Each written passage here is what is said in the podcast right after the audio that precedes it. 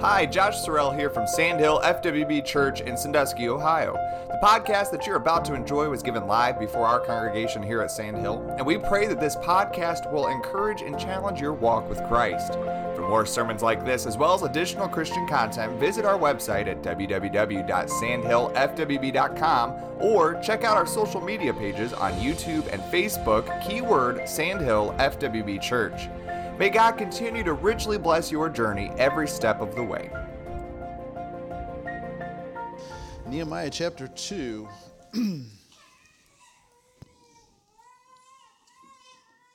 Verse number 12. and I arose in the night, and some few men with me, neither told I any man what my God had put in my heart to do at Jerusalem. Neither was there any beast with me save the beast that I rode upon. And I went out by night by the gate of the valley, even before the dragon well, and to the dung port, and viewed the walls of Jerusalem, which were broken down, and the gates thereof were consumed with fire. Then I went up to the gate of the fountain, and to the king's pool, but there was no place for the beast that was under me to pass. Then I went up to, in the night by the brook and viewed the wall, and turned back and entered by the gate of the valley, and so returned. And the rulers knew not whither I went or what I did, neither had I as yet told it to the Jews, nor to the priests, nor to the nobles, nor to the rulers, nor to the rest that did the work. And then said I unto them, Ye see the distress that we are in, how Jerusalem lieth waste, and the gates thereof are burned with fire. Come, let us build up the walls of the wall of Jerusalem, that we be not no more a reproach. then I told them of the hand of my God, which was good upon me, as also the king's words that he had spoken unto me. And they said, Let us rise up and build. So they strengthened their hand for this good work. Let us pray. Lord, how I thank you what I have felt this morning. Lord, your presence being uh, felt. Lord, I thank you for the encouraging songs. Uh, Lord, all that we have heard already today. And Lord, I humble myself. Lord, before you, recognizing, Lord, I am not adequate to preach. Lord, I'm not adequate to deliver this message. Lord, I humbly ask that you'd remove me out of the way. And Lord, I pray you'd open all of our hearts. Lord, let us not be distracted. Let our minds not wander. Father, let us hear from you this morning, I pray, in Jesus' holy name. And amen. You can be seated. I haven't said this for a few weeks, but uh, I would love to have con- uh, connect cards on this message we have the connect cards in your pew on purpose, and I, I greatly, we've had a lot of people using them, and I do appreciate that. But if you have a comment, you have a question, you have a concern, have a disagreement, uh, want to share something anonymously or with your name, I would love to have them. And on this message in particular, that might be appropriate. So uh, I'd encourage you to use the connect cards. so, those of you that were in Sunday school this morning, um, and those of you that weren't in Sunday school for that matter, I thought it was a perfect setup for the, for the message this morning. But is there anything too big for God to do? And, and we discussed in Sunday school that often we say we can't because of us, but I thought it wasn't about us. I thought it was about Him. So we have a lot of excuses that aren't really excuses unless we say God is not enough. Anybody here want to say God is not enough? Right? We don't want to say that, right? We're scared to. So if it's not about us and it's about Him, then what is there that we can't do? And so I really want you to think about that because you're going to kind of need that as this message goes along. Now, for a few of you that are here, I want to just give a disclaimer. I know I am really bad for this. You're going to be sitting there and you're going to say, It's been 15 minutes and he hasn't even started the outline. We're never going to get out of here right? Okay, there I have to lay some groundwork. Okay, be patient. We'll get to the outline and, and it'll all be okay. But I, I, your mind starts wondering, and then you leave me for the message. Okay, so let's look at Nehemiah. You Bible readers, just real quickly, let's understand where we're at in the story. If you understand your Bible. Uh, God rose up Israel. They became a great and mighty nation. They went into the promised land with Joshua and they conquered many nations. They set up a huge nation under David and Solomon. They were very, uh, really worldwide known. They were a great, tremendous nation. They did a lot of great things, had a lot of great riches, a lot of blessings from God, and then they decided to sin against God. Not a good idea, right? And God had patience, God had mercy, but after a time, God said, You have turned your back on me. I am going to remove you out of the land of uh, the promise right? I want to take you out of the land. Babylonian, uh, the Babylonians came in, removed uh, Israel. Uh, the Assyrians came in, removed is, uh, the, the northern kingdom, and they were both taken out of the land. They lived in captivity for, for many, many years, and uh, um, Jerusalem was destroyed. Now, we are now in the Persian Empire, and I won't try and go through all the history of how we got to this place, but we are now, Babylon, Babylonian Empire has fallen. Persia is now in charge. Um, and Nehemiah finds himself in a place of authority in the Persian Empire as the cupbearer of the king. So he's right in the king's presence all of the time.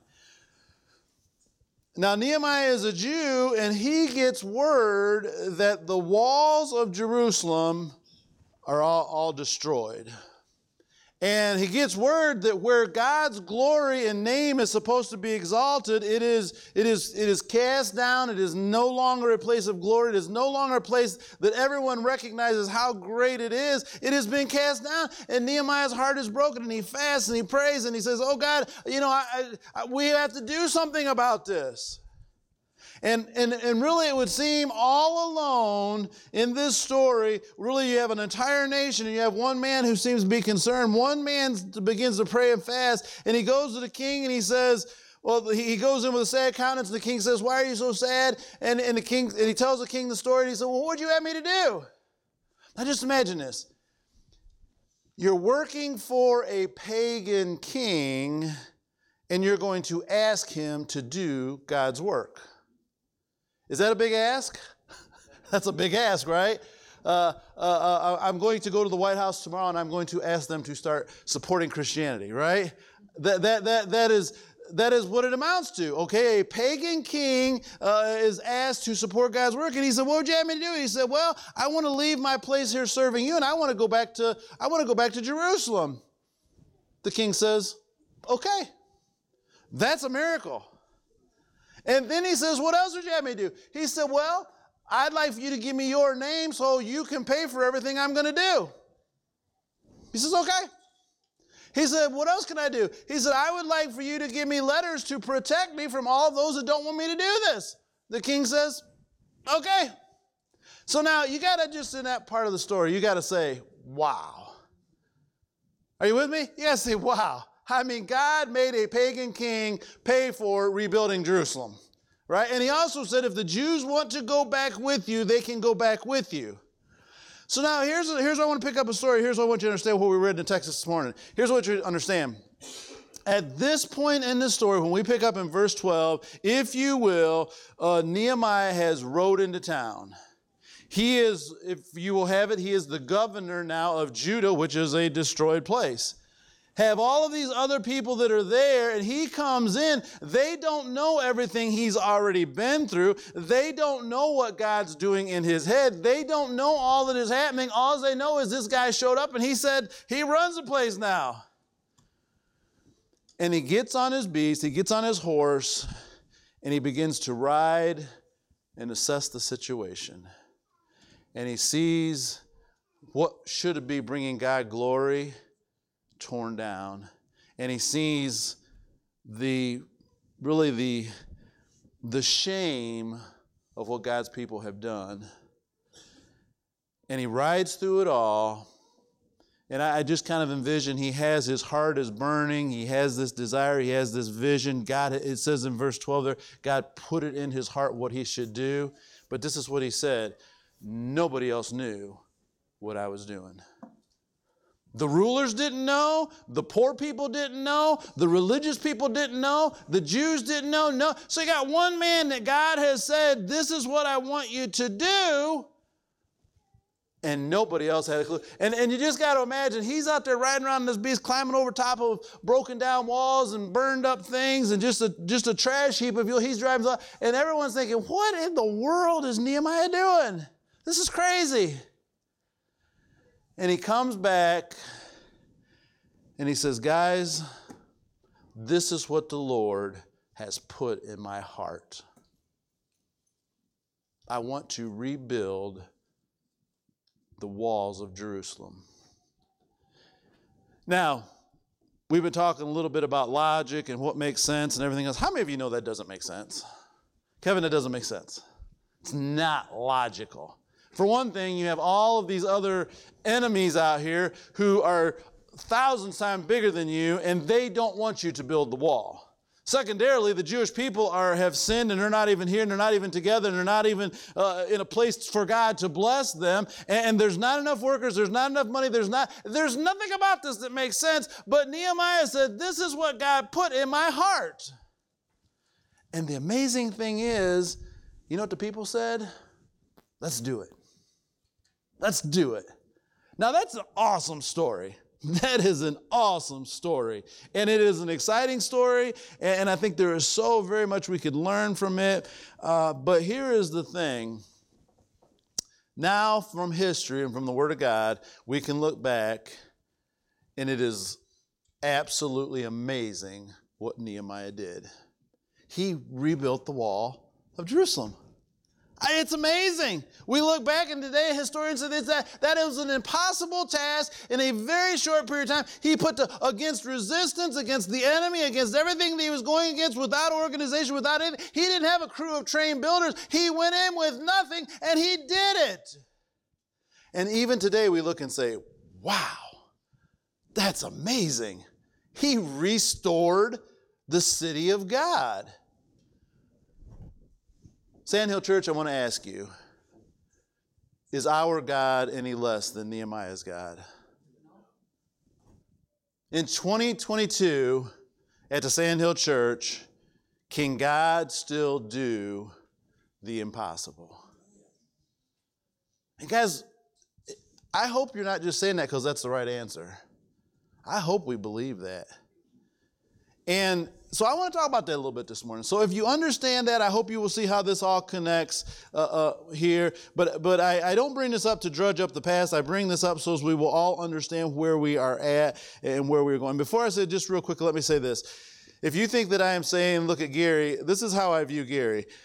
Guys, listen, I I am the least talented of all of you. I am not a very smart guy. I'm not a very talented guy. I, I was raised uh, um, very modestly, very, uh, I, I, I don't have a whole lot to bring to the table.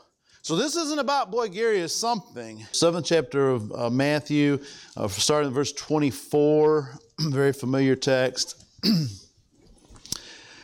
Therefore, whosoever heareth these sayings of mine and doeth them, I will liken him unto a wise man which built his house upon a rock.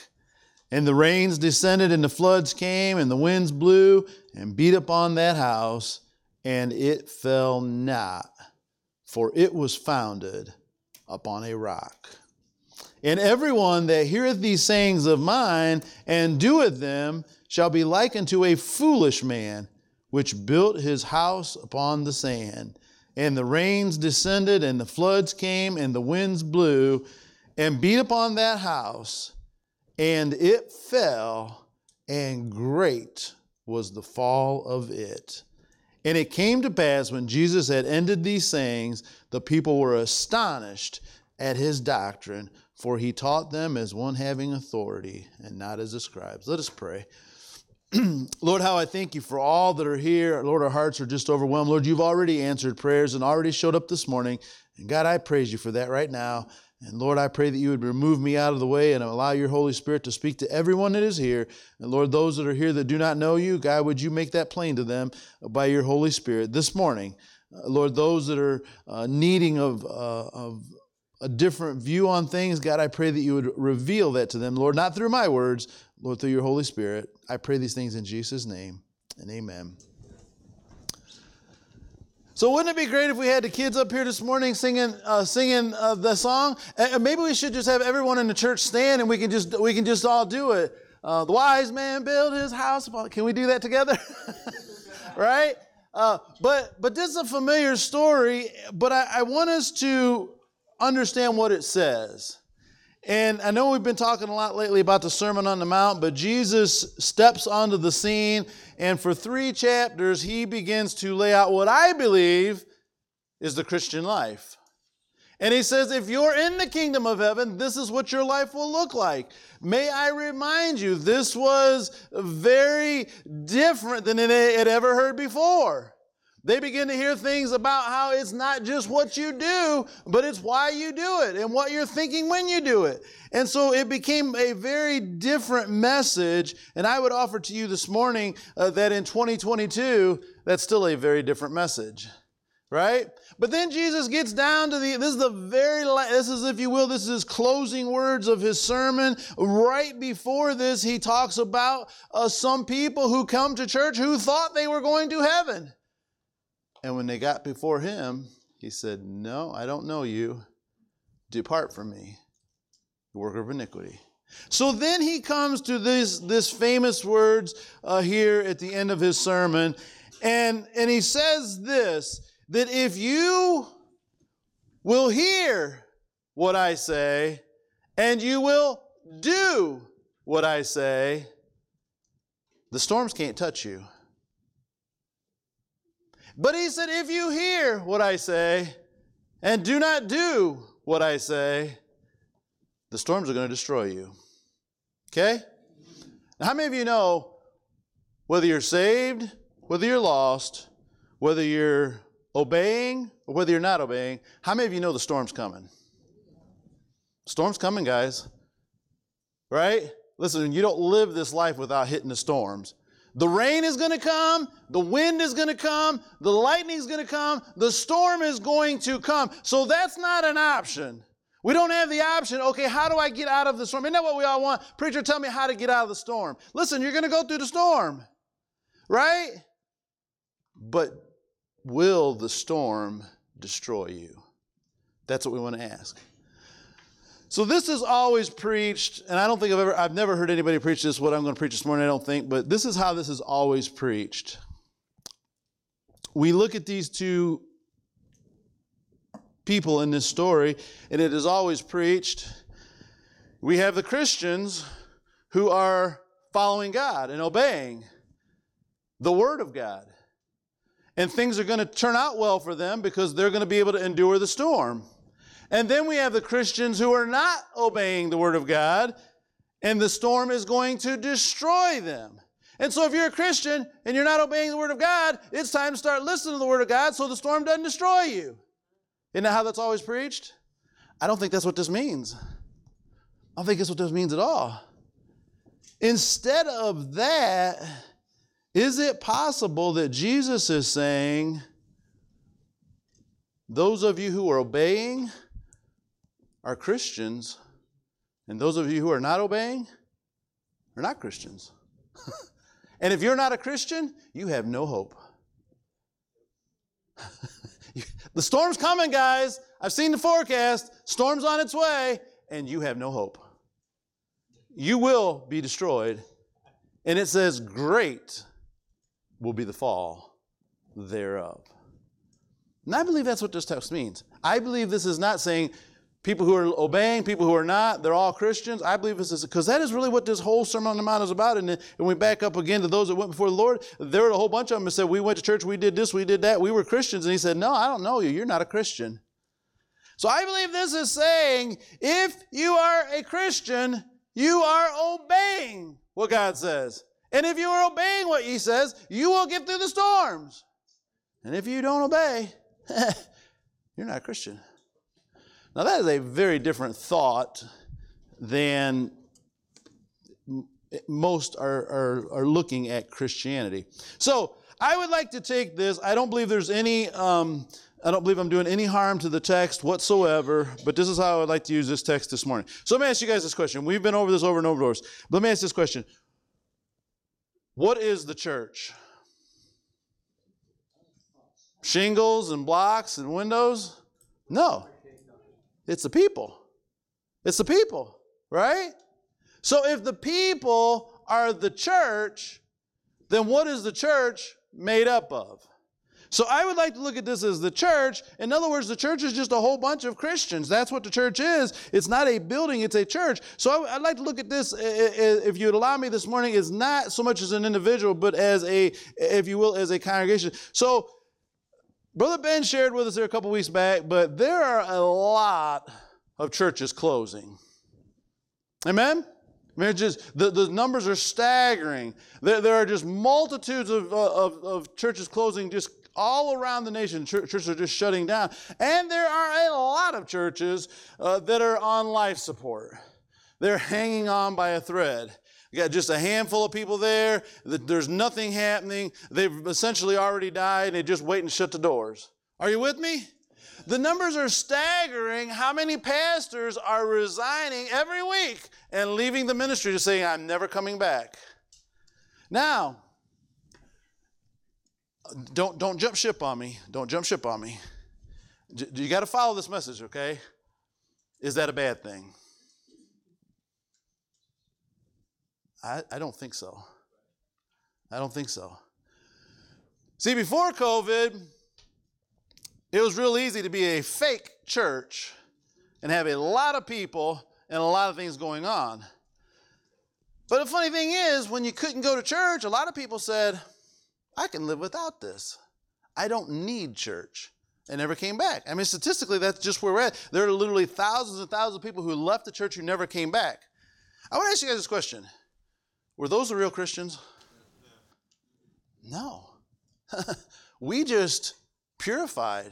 That's what we did. We, we just purified. So now you have all these churches closing. So are those churches, why are those churches closing? Are those the healthy churches that are built on the Word of God who are obeying what God says? No. It is the churches that were caught up in a lot of things that were religious, but were not biblical. How many of you know that no church stands without Jesus? Listen, the storm's coming. This congregation, this group of people here at Sandhill, we're going into a storm. Amen?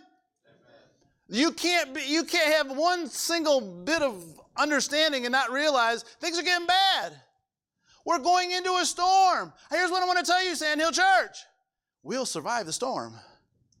We'll survive the storm. We don't have to be afraid of the storm. We learned in Sunday school, listen, we're not on the losing side here, we're on the winning side. We, we're, we don't have to fear what happens if. No, no, no. The storm, we will survive it. Isn't it nice to be inside of a house and you got a good roof, and you got a warm furnace, and you just hear the lightning cracking and the wind blowing and the rain, and you're just as cozy and comfy as you can be. How many of you believe that's what church can be? The devil's going to blow. He's going to, as the old old old uh, kids' tale would say, he's going to huff and he's going to puff, but he can't blow this house down, right? Listen, we're we're we're built upon the rock. But how many of you know? How many of you know there are a whole lot of churches, they won't be here a year from now. They won't be here five years from now. Ten years from now, there'll be thousands and thousands of them will not be here. You know why a lot of that is? They're not founded on the rock. Are you guys getting this? So, so that, that I think is a very important concept that we understand uh, uh, that, that uh, uh why churches go on and why they do not. so, Miguel asked me this question Miguel asked the best questions. I tell you, he asked really, and I, have, to be honest with Miguel, I had never thought about this before. But Miguel asked me a question last week. He come into my study and we were having a talk, and this is what he asked me. He said, Pastor, why is it we don't have 500 year old churches? Why is it we don't have a thousand year old churches?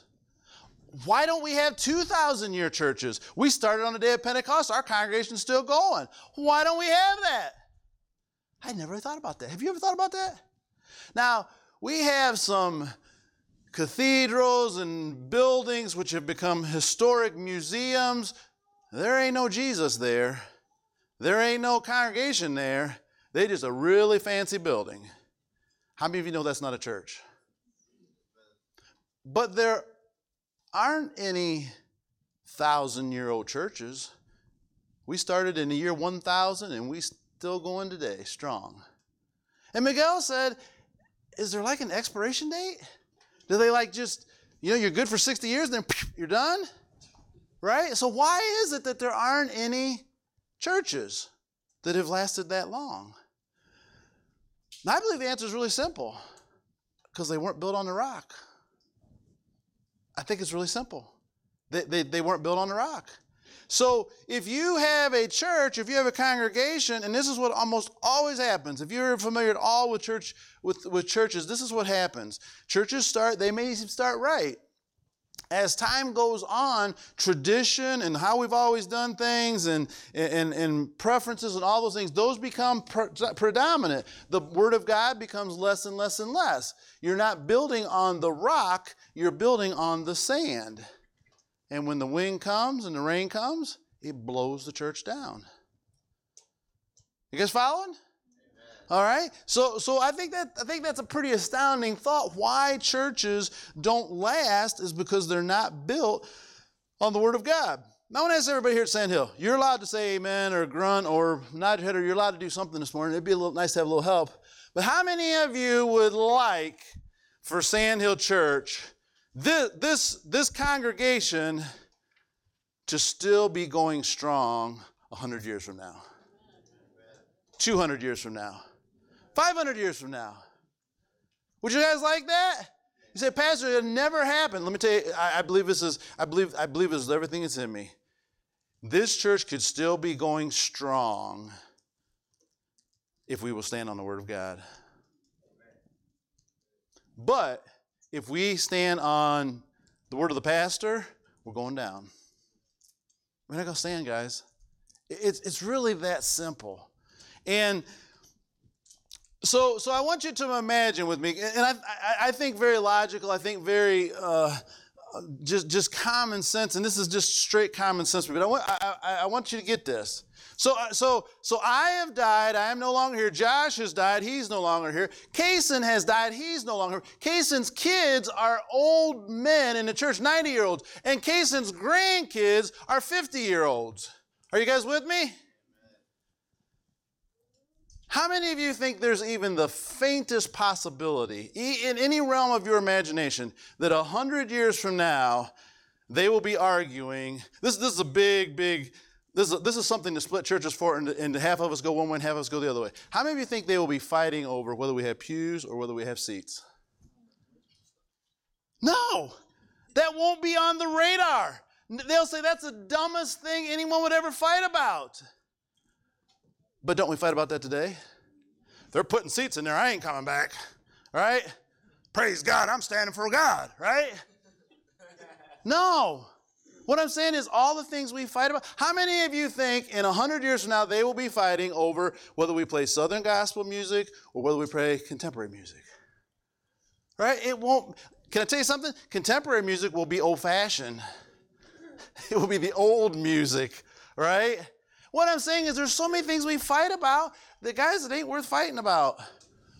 And if we would really focus on the Word of God, here's an interesting fact I, I, love church history. I absolutely love church history. It just fascinates me reading church history. But if you read down for 2,000 years, since the New Testament closed out until today, if you read that out, and th- this is just a plain facts. Doctrine, the gospel, the word of God, the clear doctrine has went strong from the day of Pentecost until today. Has not changed, has not went away. It has stayed solid. Why? It was built on the rock since the day of Pentecost until now, for 2,000 years, we have fought about a whole lot of things. But here's the interesting thing always, always, always, always, those issues, they just fade away and they don't matter anymore. Are you guys following me? If you go back to what we were fighting, if you go back to what we were fighting about when I was a kid, it's no longer an issue today.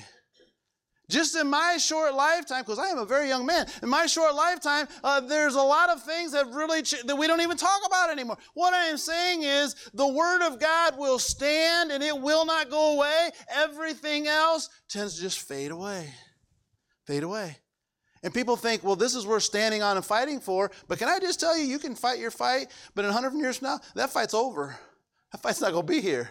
So I'm talking about what will make this church stand is the Word of God. And I think this scripture really bears it out that the church won't fall if we do, if we learn what God says and do what God says, this church won't fall. If we do anything else, or if we disobey the Word of God, this church will fall. You guys with me? So, I would like to propose to you tonight that we have been on a journey. Okay?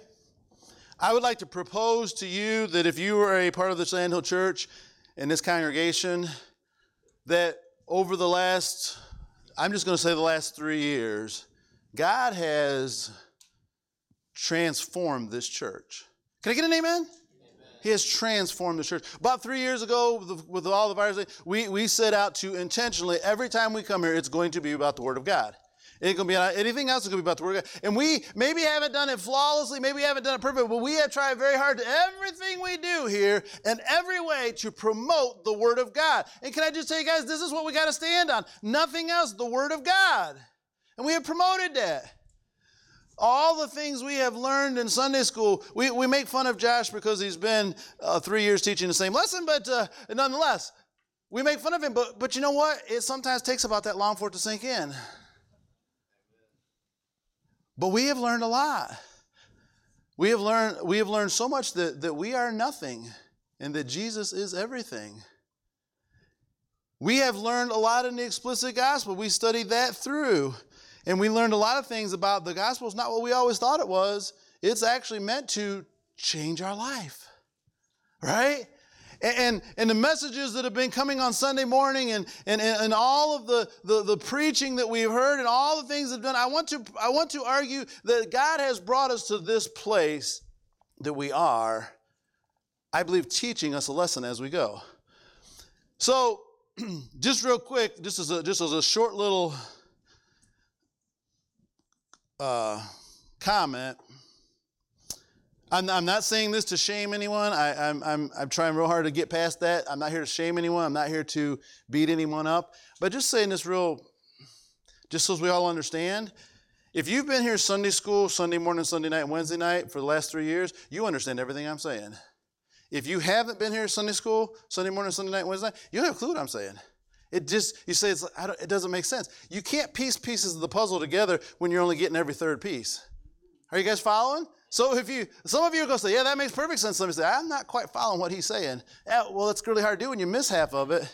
If you go to college and you only go two days a week, you're going to say when the test comes around, I didn't get all this. Yeah, you, you weren't there when it was given, right? So uh, I don't say that to beat you. I'm just saying that, that, that, that that's how you make sense of all this is if you were here.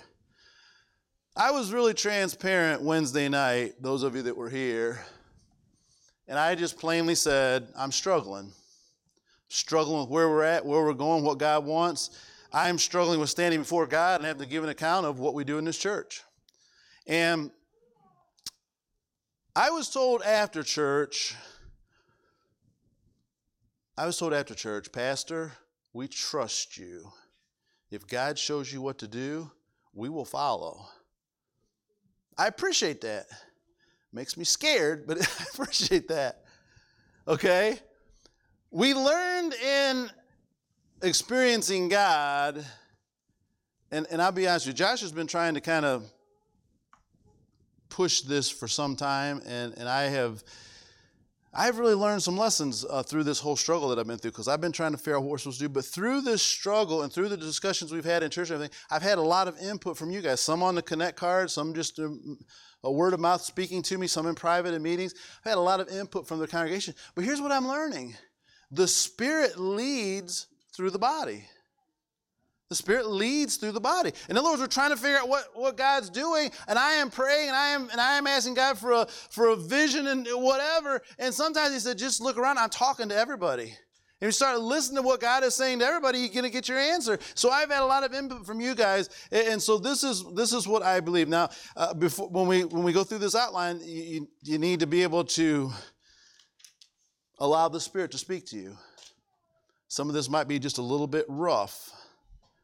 But I believe this is what God would have us to do at the Sandhill Church. And I believe that if we will understand this and adopt this, I believe our church can be strong 100 years from now. Eh, eh, let me just let me just stop right there, just because some of you are sitting there thinking, Pastor, you know the Lord's coming back. The church won't be here 100 years from now. Let me just say this: If the Lord comes back a year from now, how many of you think the storm's going to get real ugly between now and then? So you can say, well, I know the church won't be here 100 years from now because the Lord's coming back. That may or may not be true, but can I just tell you, if we are that close to the end, the storm's coming. I want this church to be here when Jesus comes, whether that's today or 100 years from now or 500 years from now. I want this church to be here, and I want it to be standing strong on the Word of God, and we're going to have to do what the Bible says if we do that, and that is going to require understanding the Word of God and going by the Word of God. So, Christians defined. I said last week, do we know what it takes to get to heaven? I'm going to ask this morning, do we know what it is to be a Christian? Because I'm just going to tell you, as I read the Word of God more and more and more, I think we don't know what it is to be a Christian. Okay? Now, if you were to, if you were to, uh, Josh has been, he's been preaching for a few years now, but he's been teaching since you know, probably got 15 years now back that he's been teaching. But if he was to kind of boil all of Josh's Sunday school lessons down and everything that he's, everything that kind of just boil, if you had to say one word that kind of describes Josh's entire ministry, you know what that one word would be? Surrender. Surrender. That, that's what Josh is all about is, is just surrender. Get rid of what you want, do what God wants. But I'm going to take issue with that this morning. I'm going to take issue with what Josh has been doing. Anybody paying attention? Anybody listening? Now I've had this talk with Josh in private, so so we're we're on the same page here. But in all seriousness, I think we've been doing this wrong. I want everybody to listen to me. I want everybody to pay attention to me. Listen, this is really, really important. Do you convince Christians to become surrendered?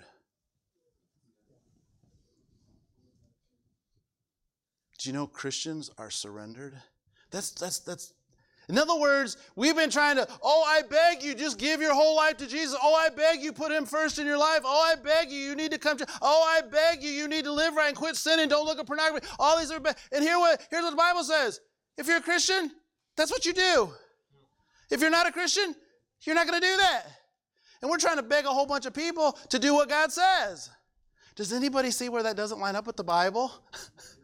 Listen, if we have to beg you to become surrendered, there is something wrong. And it could be you're not saved. Are you guys getting this? So I propose that if you are a Christian, you are surrendered. You know what surrender means? I no longer get my way. I no longer do what I want to do. I die and Christ lives in me. Whatever he says, whatever he does, sell everything you have and move to Africa, I'm doing it right now.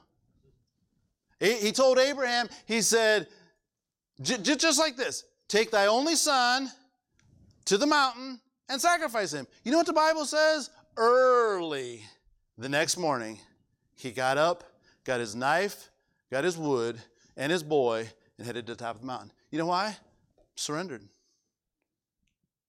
Now, I, I don't want to. I, I want to make this fast and clear. And I don't want to. I don't want to get off track here. But do you know how far away that is from everything you hear in church? What we hear in church all the time is, is, oh, you Christians, please be good.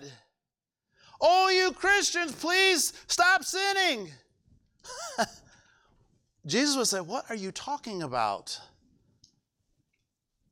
Those aren't Christians. Those are people who say they're saved and are on their way to hell. Are you guys with me?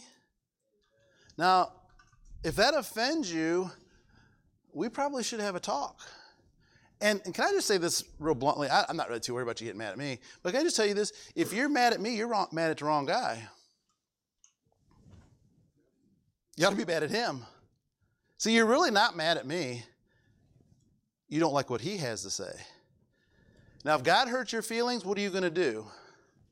You can pout and stub up and everything. And you hear stupid people, well, if that's how God is, I won't serve him. Well, you're just stupid. Okay? You're just stupid. Right? You, listen, in the end, he gets the final say. You, you can burn in hell and be stubborn, or you could give him his way and go to heaven, but you know, it does no good to be mad at God, right? So, so let's understand what the Bible says. So I was reading in my study. Turn with me to the book of, uh, I know it'll be on the screen, but I would love for some of you to look at this in the Bible because I'm going to look at it in my Bible. And, and this, I read this uh, Friday morning in my my regular personal devotion, and, uh, and it just jumped out on me. And I know this is a familiar text, but uh, John chapter 6, verse 60, Jesus has got this huge, huge multitude following him. He's been teaching them, and he gets down to the end, and in verse 60, uh, chapter 6 of uh, John, he says this Many, therefore, of his disciples. Now, what did we learn disciples were? Learners. So they've been following Jesus around, calling him teacher and learning from him. When they had heard this, they said, This is an hard saying. Who can hear it? Drop down to verse 66. From that time, many of his disciples went back and walked no more with him. Then said Jesus unto the twelve, Will ye also go away? Then Simon Peter answered him and said, Lord, to whom shall we go? Thou hast the words of eternal life, and we believe and are sure that thou art the Christ, the Son of the living God. Isn't that good? Now, here's what the Lord, I was sitting at home reading this, and, and this is what the Lord spoke to me so clearly. I want you to get this. I, I want everybody here to get this. Who said this is a hard saying? This is so important, guys. Are you guys with me? Who said this is a hard saying? The people who said they were disciples but really weren't. Are you guys getting this? Amen. They were people who said, I'm a Christian, but I'm not doing that. We've, I've heard all of my life, and I used to do this at Sandhill. Well, this isn't a thing so much here at Sandhill anymore, but used to do this all the time. But people would come to church and they would say, I am a Christian. But if you preached the Bible, man, they was mad as fire at you. They take you back, chew you out, screaming, yelling, mad and everything. Those aren't Christians. Those are people who say they're Christians who need to get saved. Because the Bible said that's hard. But here's what Jesus said. He went to the real Christians and he said, Are you also going to leave me? And they said, Where would we go? Uh, where, where would we go? You are the Christ, the Son of the living God. It, it says this We are sure that you are the Christ. Where are we going to go? Now, guys, you can like it or lump it on this, but when you get mad at the preached word of God, you're just showing that you're not a Christian. And we're trying to coddle people who profess instead of letting them see you're on your way to hell. See, the, the real Christians didn't get offended. They didn't say, This is hard. They said, No, you're the Christ. There's no place else to go. The real Christians come to church and hear the word of God and they say, Oh, that hurt a little bit. I better move up. The other ones say, I'm mad. I'm going to let him know how mad I am. You're just showing you're not a Christian. Are you guys with me? So Christians, they, they, they, they like the Word of God. They are surrendered. They are living the Word of God. And, and, and that, is a, that is a huge thing. So now let's look at 1 Peter, oh, I think 1 Peter 1.10. Uh, let's, let's look at that. And th- this is a powerful scripture. 1 Peter chapter 1.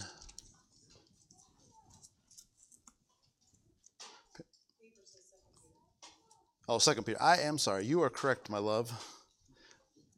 Second Peter. I had these uh, verses uh, on my notes, and somehow they are not there. Second Peter 2.10. 110. All right, we'll get there. All right, I am sorry. Wherefore the rather, do we believe the Bible?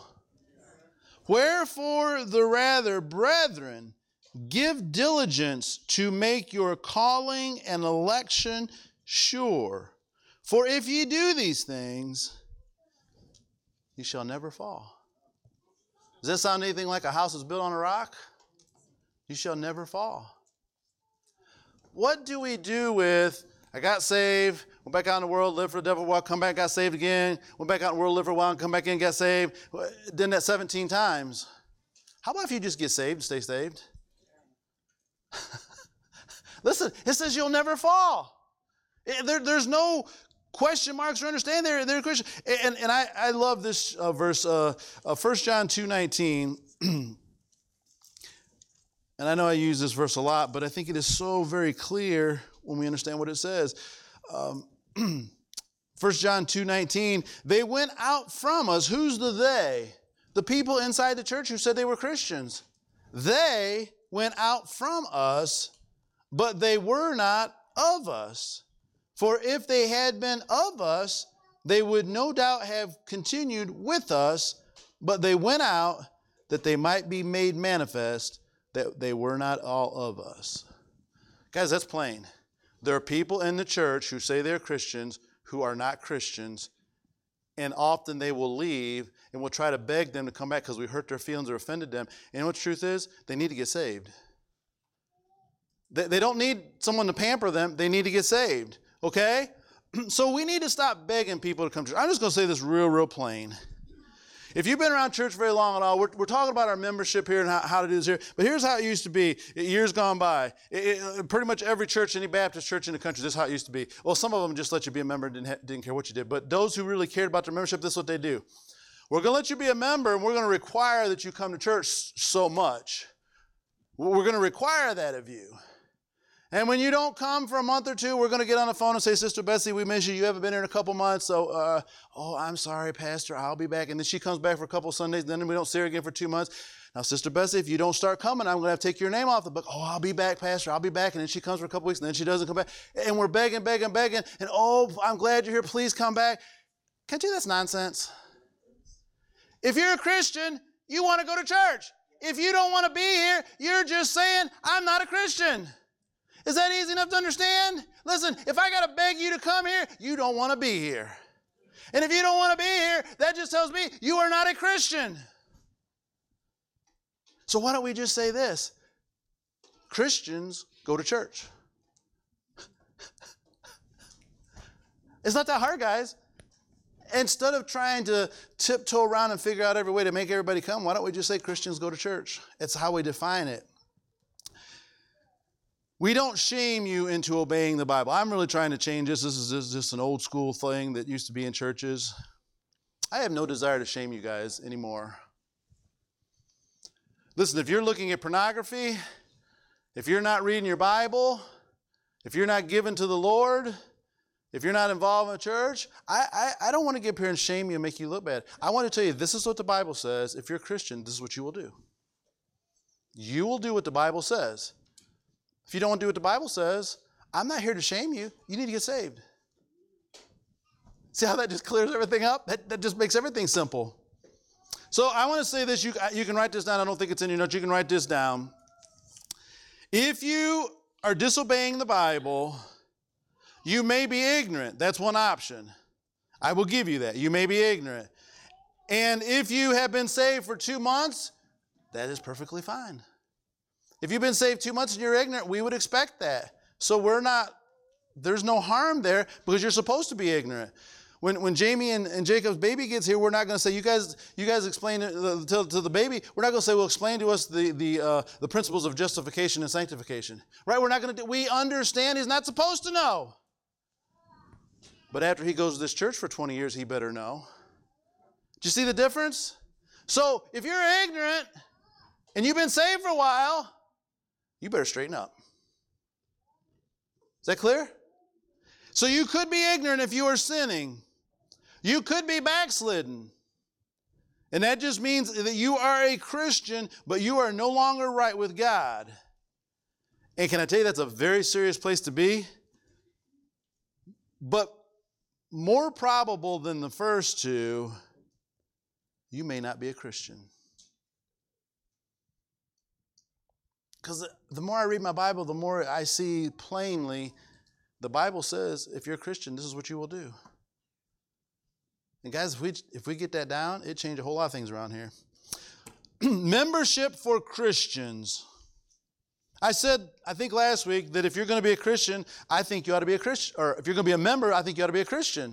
You ought to be born again. Everybody agree with me on that? Say amen. We all agree. If you're going to be a member, you ought to be a Christian. So if you're not acting like a Christian, you don't get to stay a member. See how simple that is? Well, yeah, if they commit adultery or get drunk, we have to dismiss them. No. If you're not listening to the Word of God, if you're not coming here faithfully, hearing the Word of God, and moving up to the Word of God, you shouldn't be a member. Right? And, and I think that just really clears it all up.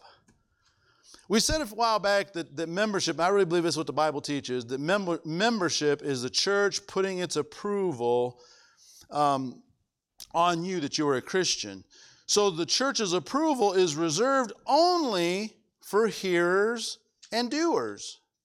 So if we say you are a member of this church, it's because we believe you are a Christian. And to be a Christian, we believe that you want to hear the Word of God and do the Word of God. And if you don't hear the Word of God and do the Word of God, we don't believe you're a Christian. Is this, is this, is this simple enough to understand?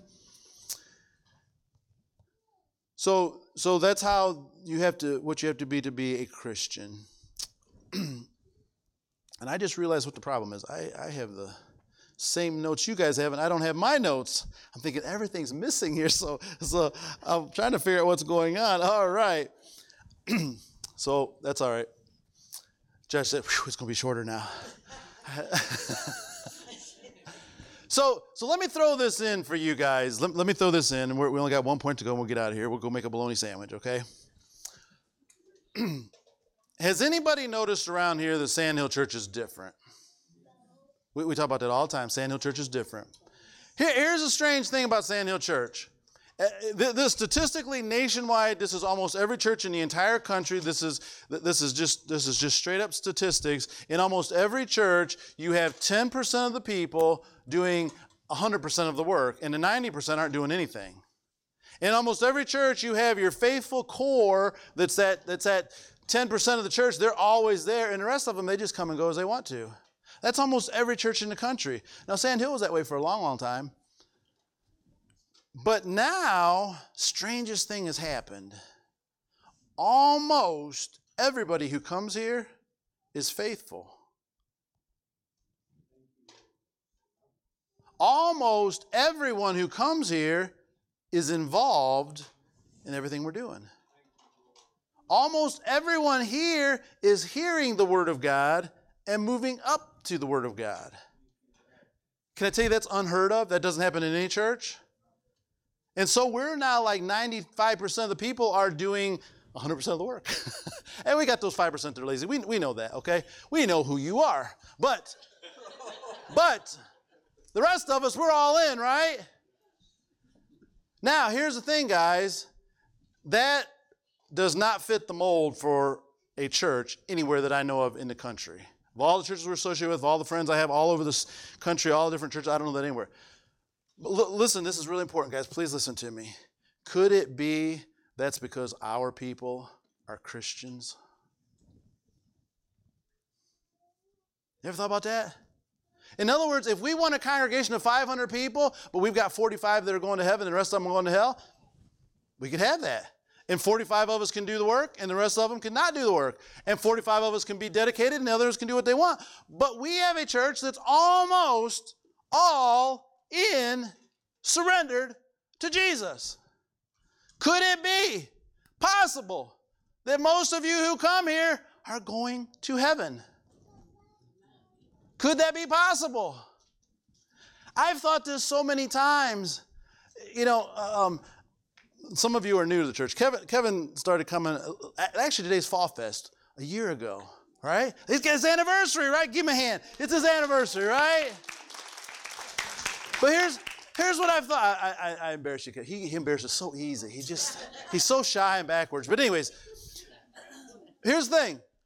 When new people started coming into the church, I used to think, now what are we going to do? We're, we, it's like seven days a week around here. And it's like everything, it's like takes over our life and it's like everything we do. And then we want you to come here four times a week and then we have extra stuff. And, and we just, it's like when we come in, how is someone going to fit in who doesn't really want to go to church? And it's almost like you really can't be a part of Sandhill when you're just kind of half in, half out. You just don't fit. And so I'm thinking, how all these new people going to incorporate? You know what Kevin started doing? Sunday school, Sunday morning, Sunday night, Wednesday night. Every time we're out back, everything is going on. Guys, could it be it's because he really got saved? you guys, is anybody following me? So someone gets saved and they're only here half the time and don't want to be involved in anything. It's not they need encouragement, they need to get saved. Is this too straightforward? Because Christians have quit living for themselves and are living for Jesus Christ. And when we understand that, I think it takes a lot of the mud out of the water. The Bible is our plumb line. Everybody know what a plumb line is. Every, every good hillbilly knows what a plumb line is, right? You take a piece of string, tie something heavy to it, and it has, but Steve, it cannot hang any way but straight. Is that right? It hangs, it will not hang on an angle. It will hang perfectly straight. And if you want to build a building, you just hold that plumb line, and if it's straight with that plumb line, it is straight. Can I tell you the Bible is our word, is, is our standard? It is our plumb line. It is what we judge everything by. So here's what I promote at the Sandhill Church.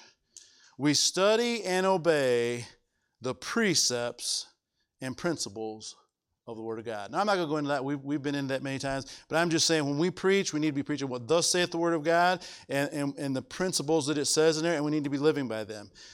Listen, guys, get this straight. Never fight over preferences.